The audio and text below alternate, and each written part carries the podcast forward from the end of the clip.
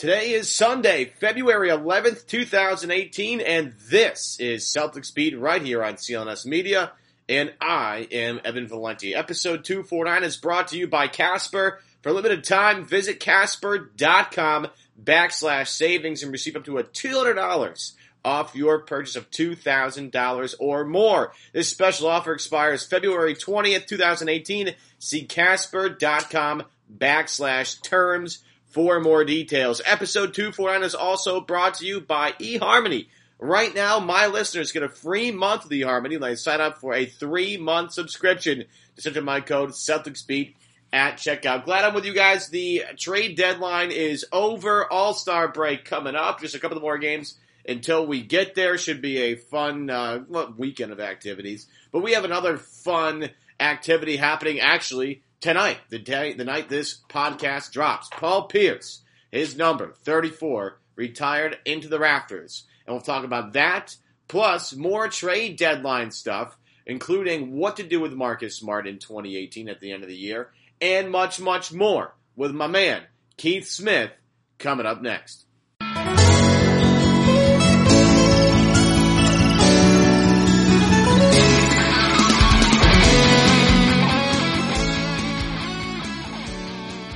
You know, Keith, I think it's interesting that at points throughout this season, and it's kind of you know become an issue because you know the whole when does Isaiah Thomas get his his tribute video? Does it interfere with Paul Pierce? You know, retirement night, and that's happening, of course. You know, Sunday, and if you listen to this on Sunday, it's happening tonight. Uh, Paul Pierce is number 34 getting retired into the rafters, but like some people out there, and I'll just throw Nick Wright under the bus because it seems like everybody can throw Nick Wright under the bus. Uh, but Nick Wright had a big thing about like Paul Pierce not being that great of a player. There was that Twitter thread out there that that detailed like all the the mishandlings and the failures of Paul Pierce. There were, uh, you know, Jalen uh, Rose called Paul Pierce petty to his face uh, on, on national television. Are we forgetting, Keith, that Paul Pierce is like one of the greatest Celtics of all time? And in in, ter- in terms of like in the pantheon of, of, of, franchises in the NBA, that should mean a whole lot because the Celtics are the most accomplished franchise in the NBA. Yeah, absolutely. It's really to me, it's it's stunning that people have turned on Paul Pierce this way. Now, I think it's important to know none of those people are in Boston. I don't think. no, I don't you know, think I think, so. think uh, everybody who, whether in Boston or a Celtics fan, they they still remember, you know, Paul Pierce probably more than fondly. F- Fifteen years as a Celtic, I mean, that alone is you know an accomplishment. And in the course of those years with Boston, twenty two points per game, uh, about six rebounds, four assists, consistently a good defender was uh, the go-to guy for almost that entire stretch. Uh, maybe, maybe, outside of just his rookie season, uh, when Antoine Walker was still launching triples from half court, hmm. basically. Mm. But he he was amazing, you know, for the Celtics. And then he went on to play, you know, well in his one year in Brooklyn, and then was a valuable reserve for the Wizards, and then closed it out, you know, at the with the Clippers, just kind of, you know, wrapping up his career. But it's it's interesting to me that the whole petty thing is is it maybe I don't know I don't know how to really judge that but for me it's this guy's earned his day. 15 years with one franchise. He got the title a multiple time All Star with the Celtics. He earned this, and he deserves to have it be about him on that one day. When you have your like, if you look at the Boston Celtics career leaders in almost anything, and look at the top ten, Paul Pierce's name is in the majority of those top ten lists and you look at those top 10 lists, who else is on there? You had just have Hall of Famer after Hall of Famer after Hall of Famer after Hall of Famer after Hall of Famer. Like what Paul Pierce is able to do for one of the best, if not the best franchise in the NBA is simply remarkable. I mean, he's second in points scored in, in, in, the, in Celtics history. He ha- he actually, if you combine all of his years together, uh, he, actually has more points than John Havlicek, which again is a, is a remarkable accomplishment in a league where now you look at the NBA landscape, nobody plays for one team really anymore. And Paul Pierce least had the luxury of playing the majority of his career for one team. I mean, look like Dirk Nowitzki is really an outlier now um, the way that he can stay with Dallas forever. But like you look at the last thing Paul Pierce ever did on a Celtics floor, he had his last three point shot at Clippers game. I think it was mm-hmm. on a Sunday uh, where he came in and knocked down a three from the left wing. It seemed like it was just you know a yesterday, but B seems like he'd been doing something like that for forever. And I look at Paul, there are so many memorable moments, but for me, like nothing really tops him you know, in the NBA finals, he was unbelievable, right? He was 20 points per game, about five rebounds, about five assists.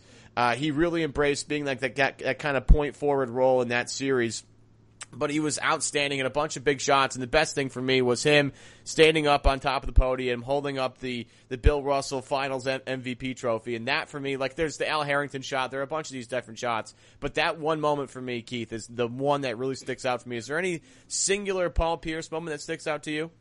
Yeah, it's that head-to-head shootout with LeBron James. Yeah, oh, in, yeah. in the Game Seven that same season, the, the title season in 2008. It was the the the Celtics were they were they came together quicker than anybody ever could have imagined. They were completely dominant all season long. And then seven games with the Atlanta Hawks in the first round who were awful. Yes. That Hawks team was so bad.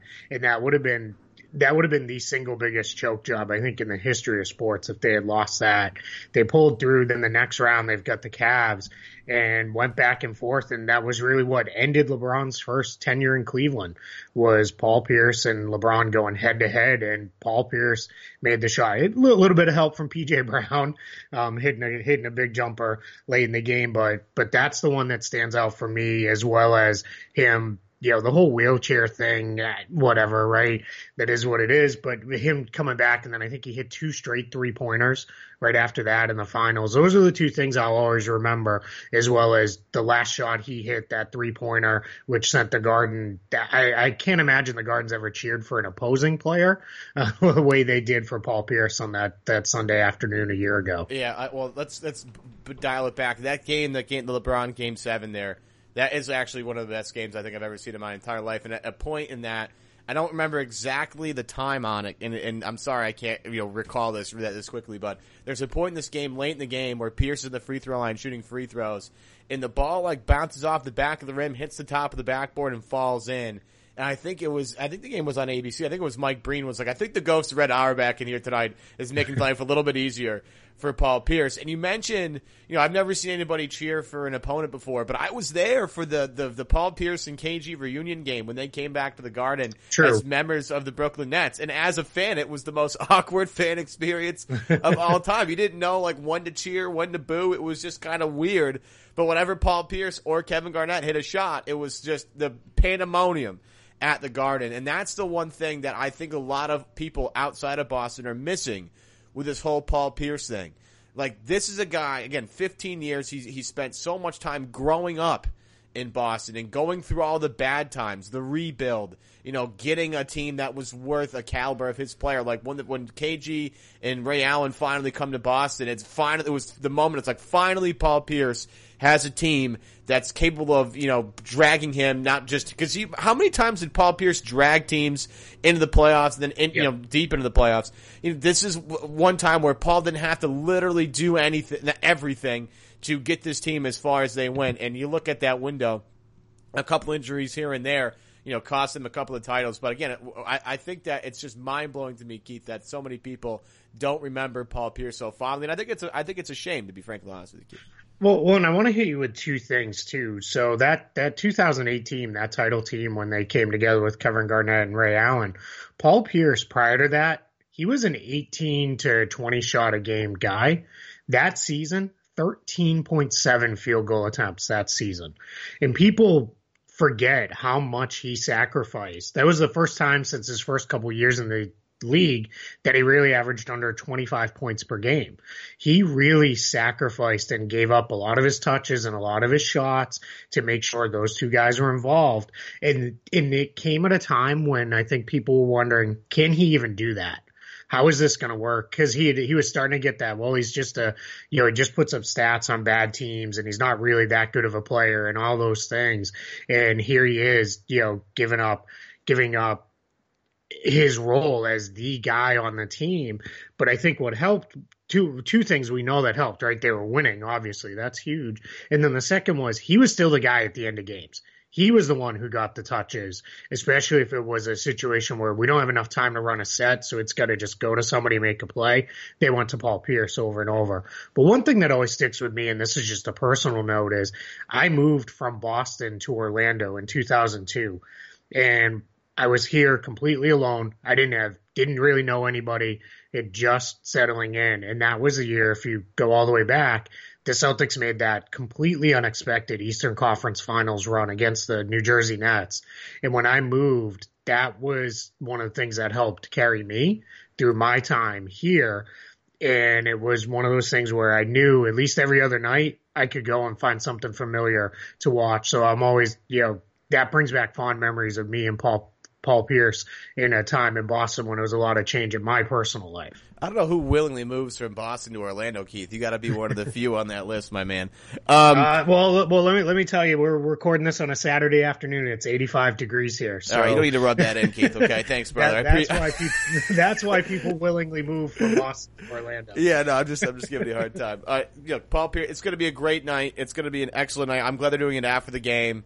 Um, nobody go anywhere if you're going to that game. I know tickets are outrageous for that game. They're over like a thousand dollars already. Uh, if you can afford to go, do go. Whoever's got the game is going to let make sure you get to see the ceremony. So everybody, uh, when you watched it, just make sure you. I mean, when they run through the the video, and the, I'm sure the video is going to be absolutely spectacular.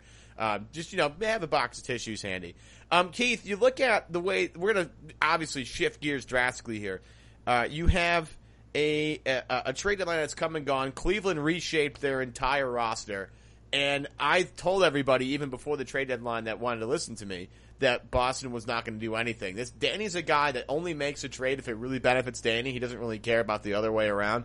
Um, and there just wasn't a move out there. I don't think that was really, really something that Danny was going to be like, yeah, no, this is an obvious upgrade for me. I think Danny values the fact that they have a lot of guys at positions where they can rotate guys in and out, keep guys uh, fresh. They don't play t- guys too many minutes, and they don't want to really cut into that. Like getting a Tyreke Evans is great, sure, but he comes in and then he takes minutes away from maybe Terry Rozier, maybe Marcus Smart, maybe Jaylen Brown, maybe uh, maybe Jayson Tatum, and maybe even Gordon Hayward if he comes back. And they don't really want to do that. Are you were you shocked that Boston kind of stood pat and only did the Greg Monroe buyout really as a move at the trade deadline? I wasn't shocked. I, I think had they not had Greg, Greg Monroe already in the fold, we knew that was done at the beginning of last week. And having him in the fold made it, there was less pressure to do something. And one of the things I think uh, was Ryan Bernardoni who pointed this out from over at Celtics Hub. He pointed this out on Twitter is Danny Ainge is not going to go into a draft without a first round pick. And if they traded their pick this year, that was a that's a real possibility because there's no guarantee they're going to get another pick this season. And I think that was something that was a lot of people were missing. They went into I can tell you because I was talking to people all day long Wednesday and all day long Thursday they were in a staring contest with Memphis. If Memphis had moved off the demands of a first round pick for Tyreke Evans, it'd be done and he'd be a Boston Celtic right now. Or if if Philadelphia had met his asking the Grizzlies uh, asking price of a first round pick, he would be there. But Memphis held firm and said, "We're not doing it." The Celtics weren't willing to do it, and obviously no one else was willing to do it. So he's back in Memphis. Otherwise, that's what would have happened. Now, the other thing that I think is really interesting, you kind of threw sl- slipped him in there real real sneakily, is Gordon Hayward. There is continuing buzz that the team believes he may be ready to play again this year, and I've ta- had a chance to talk to some people and just kind of generally ask him like, is it what does it mean that he's already doing some spot up shooting? What does it mean that he's doing this? What does it mean we see him without the brace getting in the pool? And all you get is these are all good signs. It may not mean anything. He may not return this season, but there are certainly good signs progressing that way. And one of the things as I talked to a couple people around the league, their belief was they didn't feel pressure to do anything because they think they may have one of the single biggest acquisitions any team can make ready to go in maybe the end of March, early April. And and I think what the Celtics will be in position to do with Gordon Hayward is maybe if he is ready to play and they if he's not 100%, they're not going to bring him back. But if he is, they can work him in. And then let's say it's not working and things just don't feel right or it screws up the chemistry or whatever. They can immediately say, all right, forget it. We'll start again in training camp and go back to what they've been doing. But if he comes in and he gives them what they need, a little bit of scoring and playmaking off the second unit, now all of a sudden you're well positioned to be in a better spot than where you would have been otherwise. I think it's one of the worst kept secrets in basketball that Gordon Hayward isn't is, not coming back. I mean, we all know. I think at this point, you know, Robyn Hayward has done a really good job of like keeping everybody up to date of his like day to day home life, which has been really nice. And you have all these. Uh, these uh, uh, Twitter site, like you know, uh, people that are analyzing pictures on Instagram, Yeah. like, oh my goodness, his brace isn't on, guys, his brace is off, and you have all these people like analyzing everything like it's like there's a Zapruder film or something like that. I think it's incredible the amount of uh, attention that Gordon Hayward's ankle has gotten uh, this season. It's quite remarkable. I th- I do think he's coming back, and I and to be frankly honest with you, Keith, when you look at what's wrong with Boston. I, I always would look at their problems and be like, you know who would solve this problem would be Gordon Hayward. Would be a really Yep. great, really great thing to solve this problem. It's like, oh, they could really use a, you know, a secondary uh, creator. You know, maybe somebody that could play with that bench unit to create a little bit more offense for them. Like That's Marcus, exactly what I said on Twitter last the other day. As I said, the Celtics' single biggest thing they're lacking is someone who can create offense for himself or others, and that's and that's exactly what Gordon Hayward would be. Well, not only that, it's like oh, Boston could probably use a little more shooting. You know, who does that? Gordon Yep. Hayward. You know who would do? I mean, just everything that they do that, that they need. Like Gordon Hayward almost fits every single one of those problems. So. I mean, I, I, I hope he comes back, and if he comes back, it's it's for the right reasons. And he's, he's I think for me, Keith, at this point with Hayward, not to get too you know uh, to labor more on uh, Hayward, but I think one of the things with me, I think physically he could be ready. Mentally, I think is going to be another step for him because I mean, when you Yeah, go through absolute- something like that and you break your break your ankle and snap it, and you see it in another different, different direction. I mean, I, I don't know about you, but every time anybody jumps in a basketball game, I get a little bit nervous, just just hoping that they land clearly with nobody below them or anything. And we've had the Isaiah Canaan injury the other day. Uh, you know, Kristaps Porzingis goes down. You know, it's just been a brutal season. So basically, when anybody jumps, Keith, I kind of hold my breath. Yeah, it's, it's anytime um you know the Celtics come down and they may they may have some of the worst guys in the league at throwing lob passes. Yeah, they do. because it's always behind them or they get a twist and now they have athletes who can go get it. But every time one of those lobs gets thrown, I'm like, just please land safely. Um, you know, one other thing to kind of close the book on Hayward from my side is in talking to folks with other teams around the league, why they believe that he's probably coming back is why in the world are the Celtics giving such detailed updates on his rehab? Usually, if it's an injury like that, like Kristaps Porzingis, we're probably not going to hear anything for months now. The Bucks, it was only when Jabari Parker started practicing again did they start saying, "Hey, here's where we're at with Jabari Parker."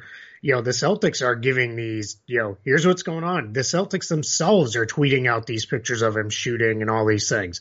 And all that's doing is building hope and anticipation in the fan base that we're going to see him again this year. Otherwise, you could save all that stuff till the summer and start showing it.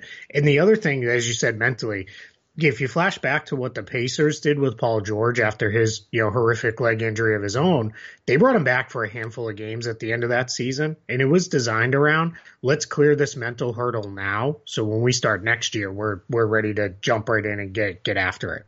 Today's episode is brought to you by Casper. Podcast listeners, you're invited to take advantage of Casper's competitive limited time President's Day offer for the first time ever. Casper has three mattress lines to choose from the original Casper, the innovative Wave, and the Streamline Essential. Now, Casper, folks, is not just a mattress company. They offer sheets, they offer pillows, bed frames, and even dog beds. So everyone in the family sleeps better than ever before. And Casper is the place to shop for President's Day mattress savings this year. They sell directly to you, eliminating added costs and saving you money. You deserve to wake up feeling refreshed and rejuvenated without back pain.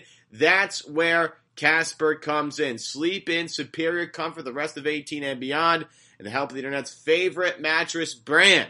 And for a limited time right now, you can visit Casper.com backslash savings and receive up to $200 off your purchase of $2,000 or more. This special offer expires February 20th, 2018. Make sure you see Casper.com backslash terms for more details. Again, go to Casper.com backslash savings. Receive up to $200 off your purchase of $2,000 or more. This episode is also brought to you by eHarmony. And eHarmony, folks, we all know what this is at this point.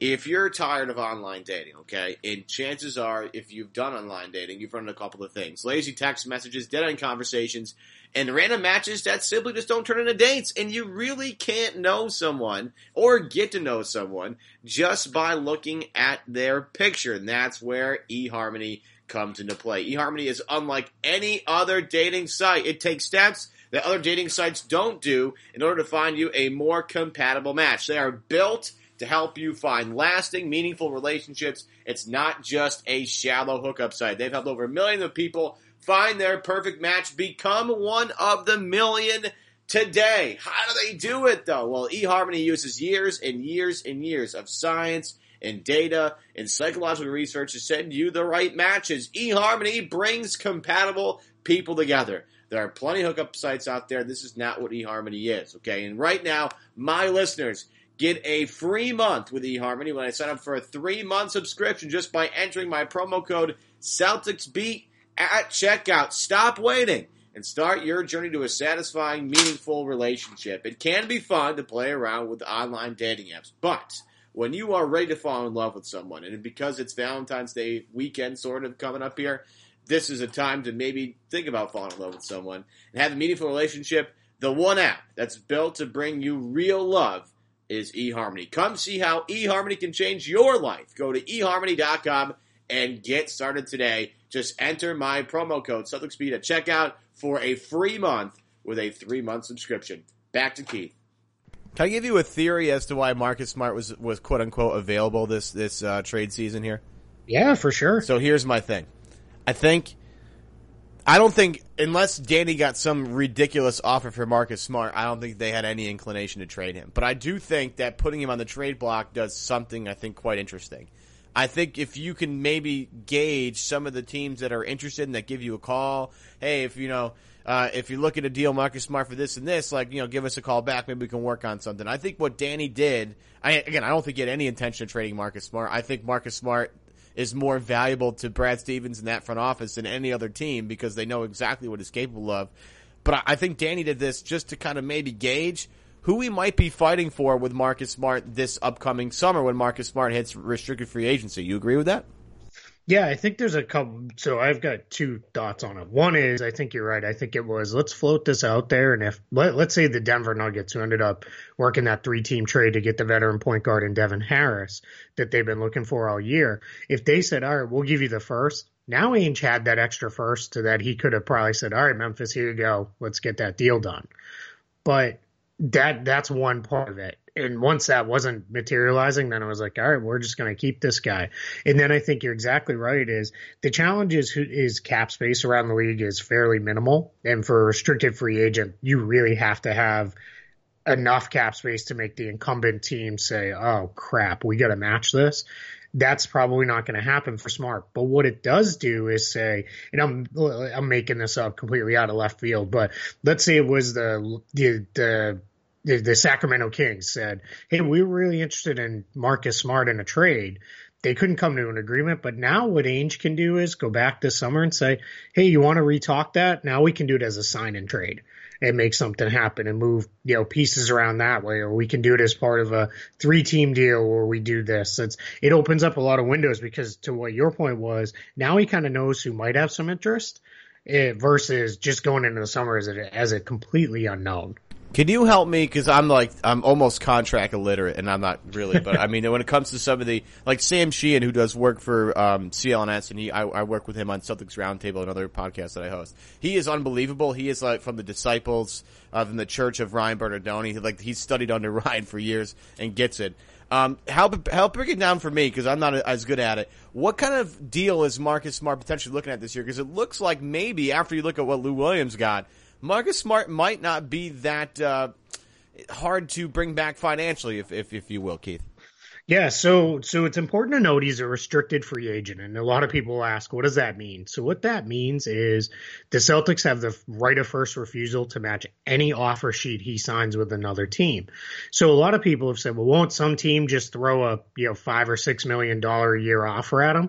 Well, that's roughly what he makes now. Boston would immediately match that and say, great, now we've got him. Now he's a bargain. So Smart's not going to do that. So what happens with restricted free agents? Let's use Otto Porter as an example for last summer. So the Brooklyn Nets, as they've done two years in a row, they offered Otto Porter a full max contract for what they were able to do and forced the Washington Wizards to match that. That's what you have to do to, to even have a chance at bringing in a restricted free agent. You have to make it so that the other team, the team that owns his rights already, says, oh man, matching this is going to mess up our books or it's going to do this to our future plans or whatever it is. this summer that doesn't really exist. You don't have people people I think are starting to get in. You mentioned the Lou Williams contract, which I think is starting to reset the market in people's minds. But what really happens is you have to now think of it this way this summer is there's no money. It's back to what the NBA was usually usually like for years and years, where you maybe had two or three teams with cap space, and then everybody else was just kind of stuck to using exceptions or making trades, which is why the trade market could be more robust. You're really only looking at teams like the Atlanta Hawks, the Brooklyn Nets, Dallas Mavericks, Chicago Bulls, all bad teams. They they all are going to have some amount of cap space. The Indiana Pacers could go either way. They could open up a whole bunch, or they could have next to none. And then the Lakers, Lakers aren't going to spend any money on on Marcus Smart. We know that. And then the Philadelphia 76ers, and they're they the last thing they need is another non-shooter. They need to fill in with shooters. So now you have to say, all right, so what market does that leave for Smart? It's either going to be a team who really, really, really wants him and then says, all right, we're going to work this as part of a sign and trade to get him here to our team, or he's going to have to take whatever he can get, which puts Boston really back in the driver's seat. And you can take this logic and apply it to any other restricted free agent that's out there on the market. So this allows the Celtics to say, hey, we're going to do this. I've even said it could be worth it to Marcus Smart to sign in order to retain their restricted rights the team has to offer what's called a qualifying offer. That's what gets you to keep those rights. For Smart, that's about $6 million next season. It might be worth it to him and say, you know what, I'm just going to sign that. I'll play for 6 million. Then I'll be unrestricted and able to pick whatever place I want in the summer of 2019. And we saw that with a couple of guys this year. So it's not going to be like it was. If you, if this was two years ago, he's probably getting four years, 15 million a year just because that's how good he is on defense. This year, it might be four years, thirty million or something in that range. Yeah, then that seems pretty affordable if you're Danny Ainge. It's something you can probably lock into and not screw up your future plans. And that's the one thing about Danny that I've really enjoyed. He does like the fact that he can be flexible at any given moment, just in case I don't know Kyrie Irving uh, trade for Kyrie Irving pops up, or maybe that future Anthony Davis trade everybody's looking for pops up. Um, I do want to look at the, the, the buyout market here, uh, Keith, just as, as we finish up. Um, Joe Johnson, as of this recording, has now decided to uh, hitch on to the Houston Rockets, which is a, yep. a, guy I think a lot of people, at Boston, just kind of want him come back and play for the Celtics one more time.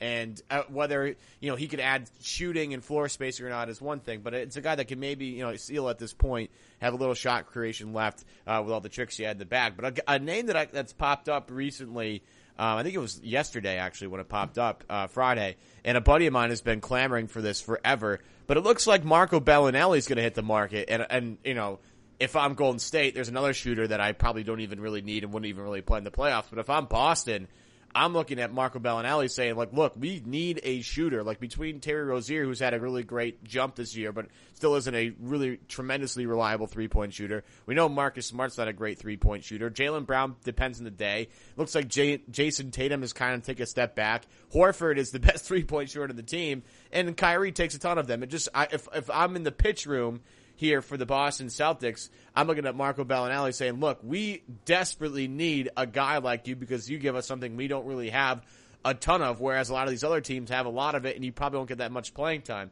Is there somebody left in the buyout market that you think Boston should go after there, Keith? Yeah, you hit the name. It's Belinelli.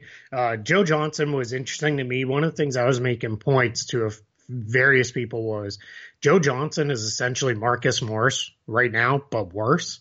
So you, you already have that. You don't need another guy who can do that. He can't play. He cannot cover guards anymore. He just can't defend them. So he's really a three four, and that's what Morris is. So you're you're already covered with that. Monroe coming in that covered the big that they needed to get. Now they need someone who can make shots from the wing. You mentioned all the guys who are. You know, I mean, it was ridiculous to think Jayson Tatum was going to be a fifty point or 50% three point shooter. Uh, all season long that would have made him one of the best shooters of all time. And I love the kid. He's one of the only players I own player specific merchandise for. And I love him, but that wasn't going to happen. And everybody else, they're, they're up and down. What Belinelli gives you is consistent shooting. Plus, he's also a guy you can throw him the ball with three seconds left on the shot clock, and he's going to get a shot at, at least up to the rim. And the Celtics don't have a lot of that right now. The one one kind of complicating factor is they, they no longer have an open roster spot. So that means that they would have to let go of somebody towards the back end of the roster that's probably a Shane Larkin or an Abdel Nader. And that's, it really depends. If you think Smart can get back healthy, you've probably got the point guard spot covered with Smart, Rozier, and, and Kyrie. You're probably good to go there. You could let Larkin go, but Larkin's been Brad Stevens Energizer love, Bunny. They love Larkin. Larkin gives they love something. him, yeah. I would And- say Nader's. I probably think the it's guy Nader. to- Yeah, I, I they, And- as much as I like Nader, and he's a great story, second ever uh, Egyptian-born player to be in the NBA. Shane Larkin really gives him something, and, and I didn't think like there's two guys just really quick, two guys I screwed up on this year. Uh, one is Shane Larkin being uh, an actual nice piece for them, and two, Daniel Theis has been absolutely outstanding. Uh, I I can't believe how good he is, and every game he gets better and more comfortable, which I really really like. Keith, do me a favor before we go, plug all your stuff because you're involved with way too many things for me to keep track of at this point. Yeah, uh, primarily I write for, for Real GM, um, is where you can find all of my salary cap and roster related work. I did all the trade deadline, you know, uh, rapid reactions to all the trades. Those are all up. I had done a bunch of pieces leading in to it. Feel good about all those. I think they all held up fairly well. And then we'll be looking at cap space projections for the summer. That'll be up later this week over at Real GM. And then, uh, pretty soon we'll be heading into off season previews. And then you can find all my Celtics specific content on CelticsBlog.com. That's where I, I write about the team. Again, a lot of it tends to be more salary cap roster focused, but then I'll get in there with some more big picture thoughts. It's, it's one of the, I, I love that. I love the numbers. I love diving in. That's, that's tends to be where my interests lie. So all my stuff is around that. And if you're really interested in looking at my NBA salary and roster sheets, they're in the link tw- pinned to the top of my Twitter timeline on my profile. You can always click on that and that'll take you right to them. And it, it's, it's everything I got out there. It's all the tools I use as I'm, you know, doing my writing and building things out and talking about the salary cap. That's Keith Smith. He's a friggin' maniac. Thanks for joining us, Keith. I appreciate the time, buddy. Absolutely. Thank you for having me.